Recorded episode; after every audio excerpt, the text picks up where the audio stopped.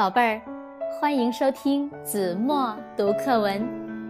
今天我要为大家读的是四年级下册第二课《只捡儿童多处行》，作者冰心。从香山归来，路过颐和园，看见成百迎千的孩子闹嚷嚷的从颐和园门内挤了出来，就像从一只大魔术匣子里飞涌出一群接着一群的小天使。这情景实在有趣，我想起两句诗。儿童不解春何在，只拣游人多处行。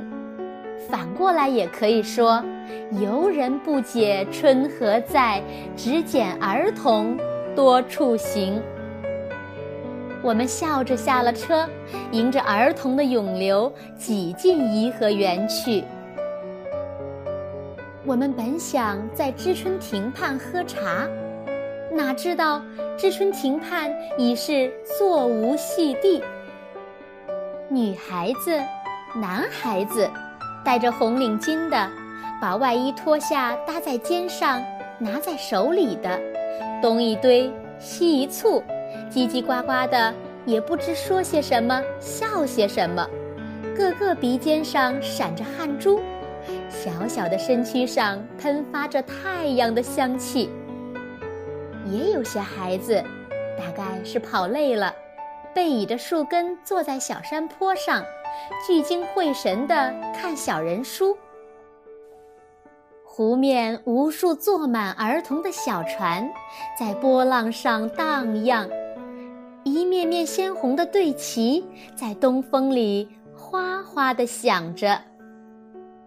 沿着湖边的白石栏杆向玉兰堂走。在转弯的地方，总和一群一群的孩子撞个满怀。他们匆匆地说声对不起，又匆匆地往前跑。知春亭和园门口大概是他们集合的地方。太阳已经偏西，是他们归去的时候了。走进玉兰堂的院落里，眼睛突然一亮。那几棵大海棠树开满了密密层层的淡红的花，这繁花从树枝开到树梢，不留一点儿空隙，阳光下就像几座喷花的飞泉。春光竟会这样的饱满，这样的灿烂，它把一冬天蕴藏的精神力量。都尽情地释放出来了。我们在花下大声赞叹，引得一群刚要出门的孩子又围聚过来了。他们抬头看看花，又看看我们。我拉住一个额前留着短发的女孩子，笑问：“你说这海棠花好看不好看？”她扭捏地笑着说。好看。我又笑问：“怎么好法？”